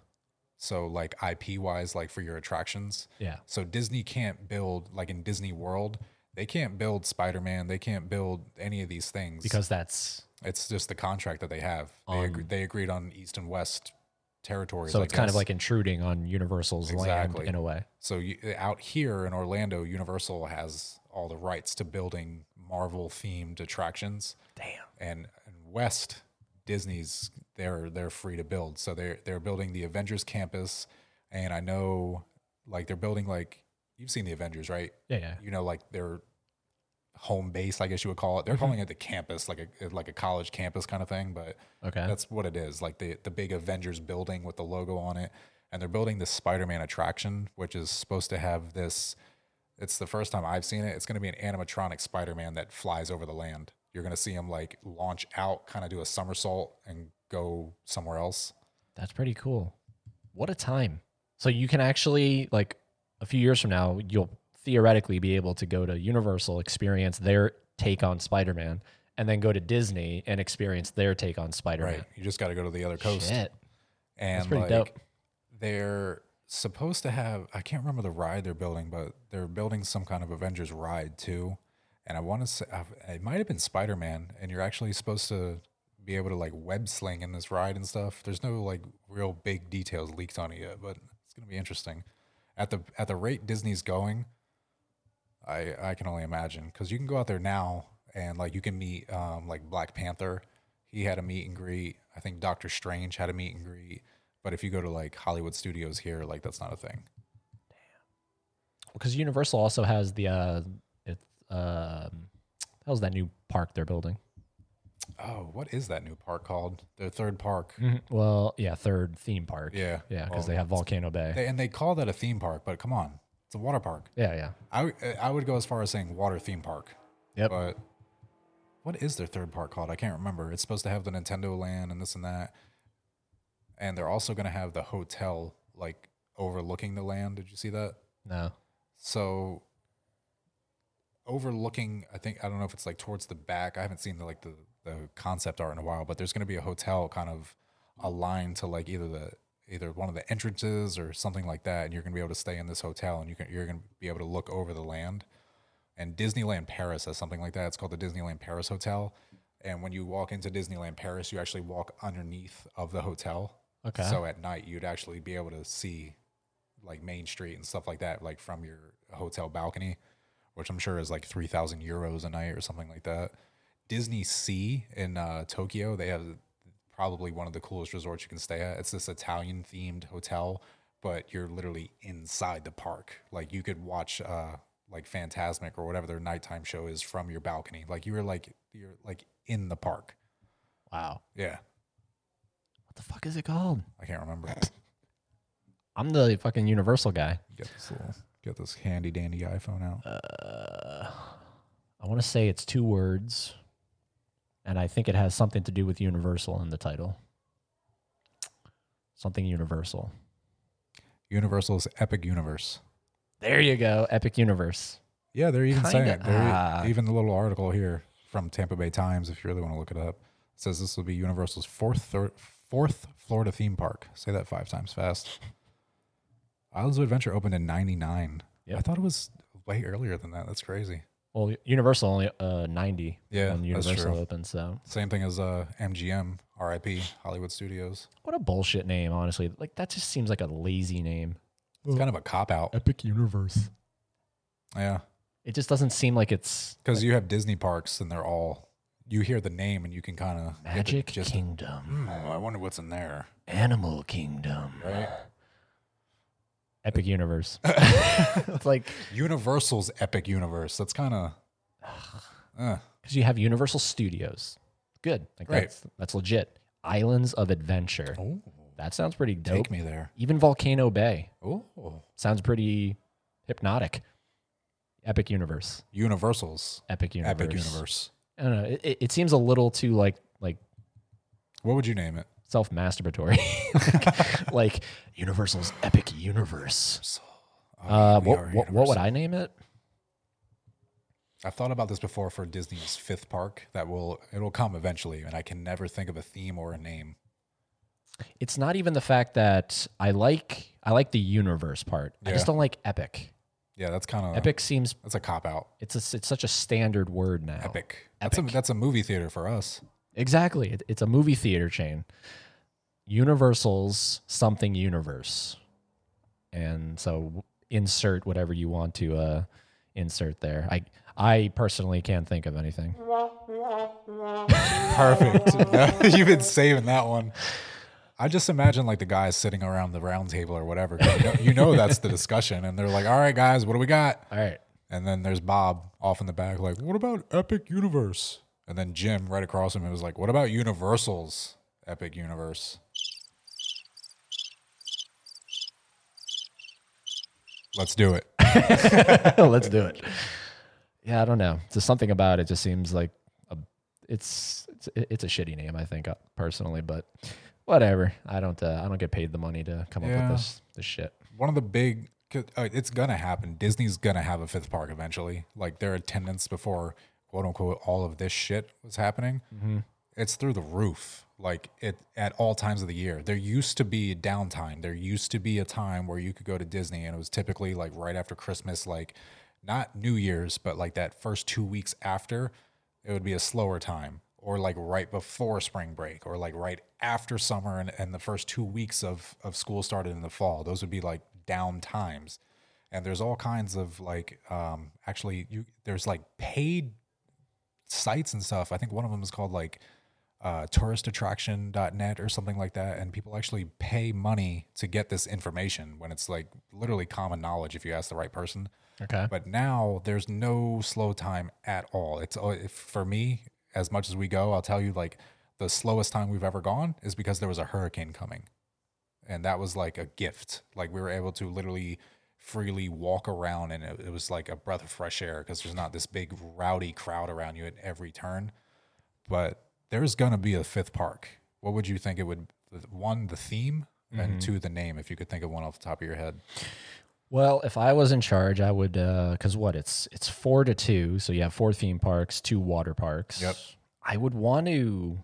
I would want to do a kind of like a because there's really no example of this, is there? Uh, like a literal half theme park, half water park. That would be cool. You know what I mean? Literally in the same exact area, you have the traditional theme park, and then in the other area, you have a traditional water park. Yep, Kind of, kind of combine the that'd things. be a hybrid. I don't know, something like that, and I don't know what I'd call it. I can't think right now.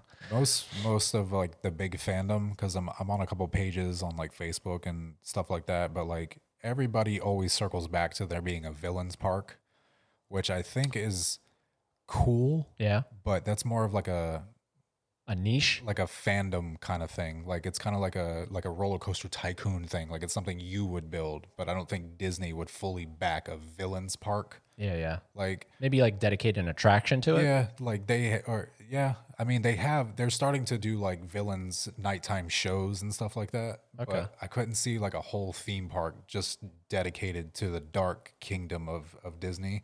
And that's even like one of the random uh, names people throw out is Disney's Dark Kingdom instead of like Magic Kingdom. But it's like Too many kingdoms. yeah, too Magic, too many animal, dark. the the biggest rumor I've heard that I could actually see happening is them building a Marvel park. But like what I just told you, the IP contract, like they're not allowed to build these attractions east of the Mississippi, so that kind of throws that out. But Marvel, everybody loves Marvel. It's huge. Yeah. It's not because I love James Cameron, but dude, I honestly wish Pandora was a theme park. It could be. It sucks that it's just a land. and it could have i don't know at the time like what their budgeting was or even what it cost to make pandora but when you compare it to the size of star wars land star wars land is huge and if pandora was on that scale it'd be so much better because you can do you can loop around pan like just walking anyway you could loop around pandora 15 minutes 20 minutes and star wars land like there's so many little corners and stuff you can go it, it took us the first time we went i'd say we didn't go on anything or go in any stores. I just wanted to see it first. I said let's do a lap and then we'll we'll then we'll check it out check it out. But i wanted to mm-hmm. see everything and it, it was a good like 35 40 minutes of just walking stopping and looking. And that only happened like walking into pandora and you see the floating mountains at first. It's like awe-inspiring and you kind of pause.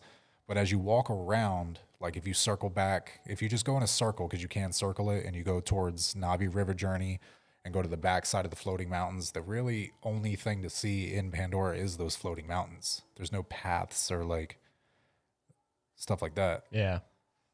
or like if they could have made it made um you know in magic kingdom there is the swiss family treehouse you familiar with that I am not. well there's an old film called the swiss family robinson something something or the other i don't even know. Okay. but it's it's about this family that gets stuck on an island and they make this treehouse their their home essentially. And you can go in in adventureland you can go up this treehouse. It's multiple levels and you just keep going up and up and up and up and up. They could have made something in pandora for you to actually climb up the floating mountains and get up to the top or whatever. And like they could have had like an ikran kind of section kind of how jake has to climb the mountains to go claim his ikran Mm-hmm. that was a missed opportunity Well, because those mountains are what the they're they're forced perspective. Yeah. Right. So they as they go higher, they get smaller. exactly Right. But Cool it's- trick. but it's all Badass steel trick. anyway if you could just get up there and i don't know kind of like a a huge spiraling staircase that you don't feel like you're on a staircase kind of thing. Yeah. I don't know. That's just me dreaming. I will forever love Avatar. From the moment I saw that film, I was like, this this is something else. I was watching it the other night.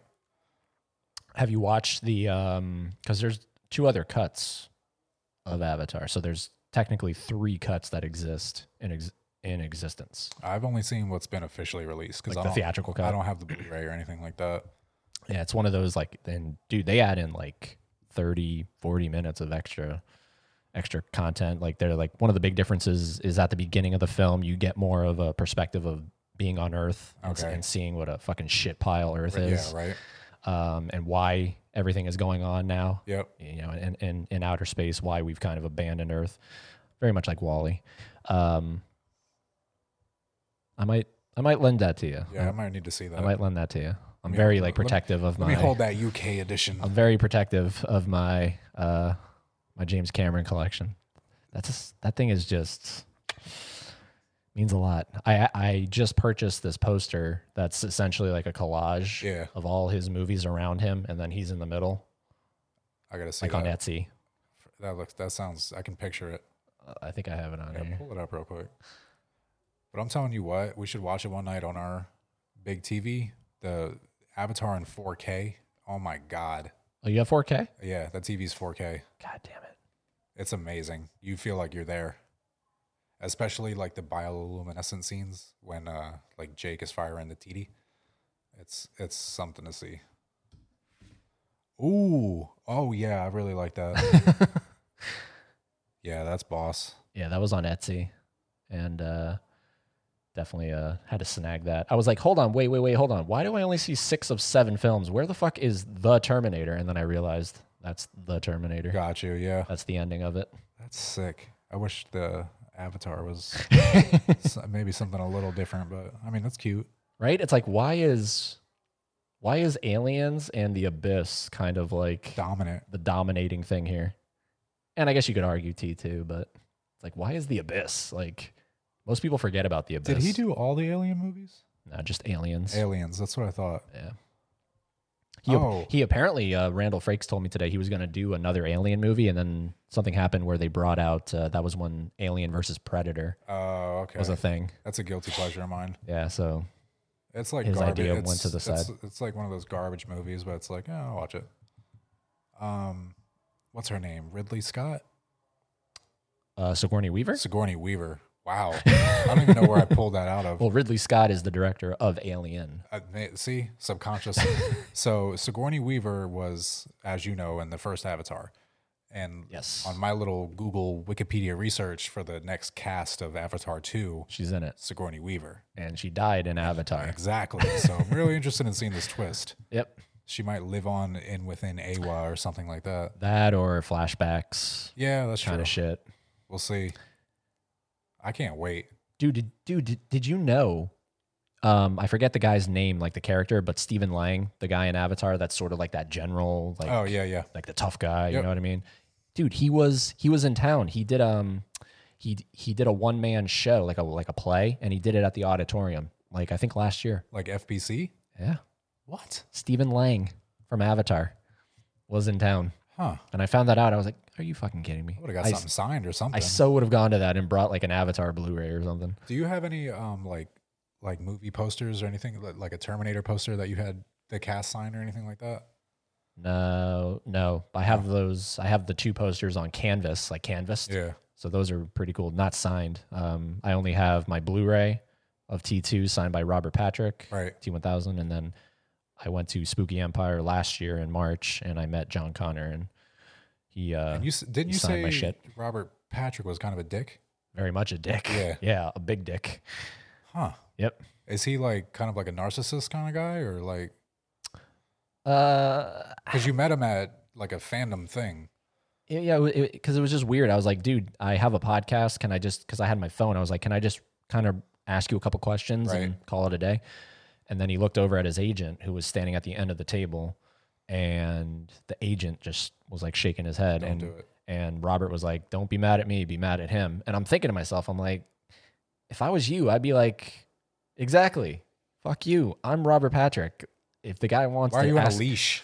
He's It- not even current anymore. If was- anything, it would give you some publicity. it was just weird. And so going the next, or yeah, going the next year to the same exact convention, I was kind of hesitant. I was like, ah, please don't let Edward Furlong be a fucking Yeah, prick right. too.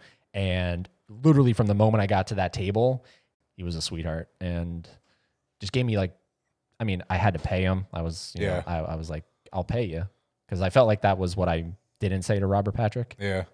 Uh, so he was like, yeah, sure, go ahead. So I gave him like 20 bucks. He looks crazy different. I But, mean, yeah, he's kind of coked out. Oh, for real? 100%. 100%. oh, well. What are you going to do? That's why he wasn't in T3. Child stars. Yeah. How old was he when he was in the movies? When he was in Terminator 2, he Yeah. was like 13, 14, somewhere around there. Hmm. But he's supposed to be 10 in the movie. Okay. Yeah. I mean, he killed his role. Yeah. And then he came back for T2 3D and and I asked him about that because, you know, most people ask him about Terminator 2. And Yep. Not a lot of people ask him about the Universal attraction. So that's what I wanted to make sure I was like, what was that like? Getting that call to be like, hey, we want you to be John Connor again. In an attraction. in an attraction for Universal Studios. And yeah, he was sort of bu- like because this was like right after the announcement was made of Bourne coming out Yep. to replace it. So he was he commented on that and it was kind of like being like, yeah, um, I'm a little butthurt about it, but it makes sense. You have to move on. I think that's a mistake. The back getting rid of the Back to the Future was a mistake. I know they still have it in Hollywood, but come on, man. No, no, no. They don't. Uh, they only have it in Japan. For real. They took it out of Hollywood too? Uh, yeah, with the minions. The minions took out. That's that's the one saving grace of of Florida's version. They didn't get taken out by the minions. Is it the same like style of ride? Uh, Like a simulator kind of thing? Or is it like um I would assume it's Like the our- one like the one we have. oh my god, garbage. it's like the Jimmy Neutron kind of thing. garbage, garbage, garbage. Yeah, Um the one in the, like the one in Japan is the only one that's still around. we have in comparison like we have so dinosaur in animal kingdom if you go to i think it's in disney is it in disneyland? It's either in disneyland or california adventure i can't remember right now. They have an indiana jones ride and it's the same exact ride like same car and it's the same track and they actually move the same too but they're different attractions. Isn't that crazy What do you mean? so I'm trying been, to- you've been on dinosaur Yes, yes, yes, yes. so you get on the whatever they want to call it, the the tram or whatever. And, Okay. You know, in the beginning it's all rocky and you kind of go in that big toaster and get transported back in time. Yep. You can put YouTube videos side by side and you'll see the same motions and the same track. Ah. You get off of out of your time machine, you steer left, but Indiana Jones is delivered much better as an attraction. And it has, it has to do with a lot. Of, they have a lot of pyrotechnics in it, and the, the music is way better. And I love Indiana Jones. and it's an actual ride. It's not like the the stunt show. we Yeah, it's a have. ride ride. Oh, it's, wow. it's dinosaur, but Indiana Jones. Huh. I didn't know that. Yeah, it's And it's Harrison Ford and uh, he he's in it like as a like an animatronic in certain places and stuff, but it's just cool them to see like okay, let's recycle a ride, but let's make it a completely different ride. Huh. And until I was informed on that on YouTube videos, I was like, wait, what? And I had to look it up for myself, and you see the same motions and the same timing and everything else. Wow. To, okay, so to wrap this up, uh, because I mean it's inevitable that we would kind of so we like at the beginning I was like let's let, let's try to stay away from Disney as much as possible. what Eh, whatever. It, it it ended up. We got some. Universal in there. Um, but to wrap it up, I just want to throw a couple like proposals at you and, and see like what you would rather do. So we'll start with Universal just because I'm a little more Yeah, yeah. versed in Universal. If you had to get rid of one, what would you get rid of? Would you rather get rid of Men in Black, Alien Attack, or well, we'll go with Fear Factor Live? And don't be afraid of my bias. It depends on what we're replacing. Uh, would it be like the same type of attraction? Like if I get rid of Men in Black? No, we'll we'll we'll imagine that it's literally going to be like a like a next level kind of thing. Honestly, Men in Black has had its run. And think they're, so? They're not coming back anytime soon. I mean, if if they put out Men in Black Five next year, who's it's it's gonna bomb, Well, because that one came out with Chris Hemsworth right? recently. And I didn't even see it. Everyone Yeah. said it was garbage, but Yep. Fear Factor has this longevity that you could still it would still be an entertaining show, especially if they just keep taking audience members and putting them up there. Yeah. Maybe kick it up a notch. Okay. So Men in Black out. Yeah, take out Men in Black. All right. And we'll go to Islands of Adventure. Would you rather get rid of Jurassic Park Okay. or The Incredible Hulk? Nah, the Hulk's too good. Take out Jurassic. Take out Jurassic. Yeah. Okay. It's a good ride, but the one in Hollywood's better because they themed it around um, Jurassic World. World. Okay. I thought they're going to do that for this one. Like they're going to update it They soon. should, I think they're going to. but as it is right now, take it out. Okay. That's um, and then well, Volcano Bay doesn't count because I don't know what's at Volcano Bay. um, all right, so now to Disney. Uh, we'll go to my favorite, Hollywood Studios. Would you rather take out the Rock and Roller Coaster or trying to think? We got to do it. Tower of Terror. Rock and roller coaster, hands down. Really? There, you cannot take out Tower of Terror. you can't. I, I have merchandise where the where the Hollywood Tower is basically their logo for the park. They they've switched it. It started off as the Water Tower. Then when Tower of Terror came out, it was more so the Hollywood Tower. Then that Sorcerer Mickey's hat that was just taking up room in the park. That was one. The Chinese Theater was one. Like it just counts as a symbol. Okay. So uh, Aerosmith is Yeah, and I think it's honestly on its way out within the next five to ten years. I'd say. I think Damn. you'll see it replaced. I think honestly, Pixar is going to keep expanding, and I think you'll see some kind of Pixar attraction take its place. okay. Animal Kingdom. Are you taking out? Dude, they need to get rid of Kali River Rapids. I don't know what that is. Exactly. exactly. Hold on, hold on. I'm trying to think of Animal Kingdom. I'm trying to think. Oh, okay. So dinosaur, uh, dinosaur, or shit. Give me some attractions. Na'vi River Journey. Uh, Take it out. yeah, but I feel like it's too easy for you. Like, give me like, like go through a like a list of attractions. It's because it, has been a while since I've been so to. you got Everest. You said you said there we go. Okay, so dinosaur or, or Everest. it would suck, but I'm gonna say Everest. No shit. Yeah, I love dinosaur. Wow. I would have bet money you said dinosaur. Everest is fun, but I've been on better roller coasters. It is good for what it is, but Okay. it's also kind of short. All right. Now Epcot, Soarin', or the the ride that's in the the glow like the ball. I forget what that's called. Oh, Spaceship Earth. Yeah. Um, you can take Spaceship Earth. Really? I I only go on that honestly once or twice a year, just because of the nostalgia. You like Soarin' better? Yeah, Soren's good. A lot of people hate it because of like it used to be Soarin' over California, and now it's soaring over the world. Everyone favors California more. I just think it's a cool attraction. It's you get to see the world. Huh. I would, yeah, I'd stick with Soarin'. Okay. Everyone hates on the the screen aspect of in one particular scene the Eiffel Tower. It's skewed, so if you're not in, uh, they call it B one, and there's the rows are A off to this side, B is centered, and then C is off to the other side. If you're not in B, like if you're in A, when you go over the Eiffel Tower, you just see it completely curved because of the screen, which I never noticed until someone pointed out to me. Yeah, right. It's like, thanks, Let me prick. ruin it for everyone listening. Um, and then the iconic Magic Kingdom. You have to choose. I'm going to give you three, so you have to eliminate two. okay. Because this has what? This has the Big Thunder Mountain. Yep. This has uh, uh Jesus Christ, sp- the the space Splash Mountain, Space Mountain. Space Mountain and Splash Mountain. Yeah, so all the mountains. Take two away. Take two away. We are gonna lose. This is this is the toughest one. Big Thunder's going. Okay, down to Splash or, or Space. Man, that's a hard one. I'm gonna take away space. Oh, Yeah. you love Splash. Splash is iconic. It's, it's one of those, and what we were talking about last night. Like that's one of the first rides I want to get back on. So, shoot, Tiffany would be upset. That's where that's where your your Yeah, the withdrawals are hitting you the hardest. I haven't been on it, but I think the the Disneyland Space Mountain's better. Yeah. It looks better. It's it's updated. It has a smoother track. I don't know the last time you've been on Space Mountain, but it's pretty rough. It is pretty rough. in Yeah, I do remember that. Yeah, dude, this whole COVID nineteen or COVID or the shit that's going on in shit Florida. going on here. uh, I think it's gonna, you know, I mean, it, it's obviously a really bad situation, but I feel like, you know, if you have to look at a positive side, it's just when this shit opens and you can get like, you never, no one ever thought there would be a time where you could not literally go to in your case, Disney. Right. You thought it would always be open. Right. And no, They took it's it literally taken they- away from you. when they closed Disneyland. That's when my heart dropped. I was like, "We're next." Yeah. I was like, "It's gonna happen." Yeah. They just didn't want to take out the big cash cow yet.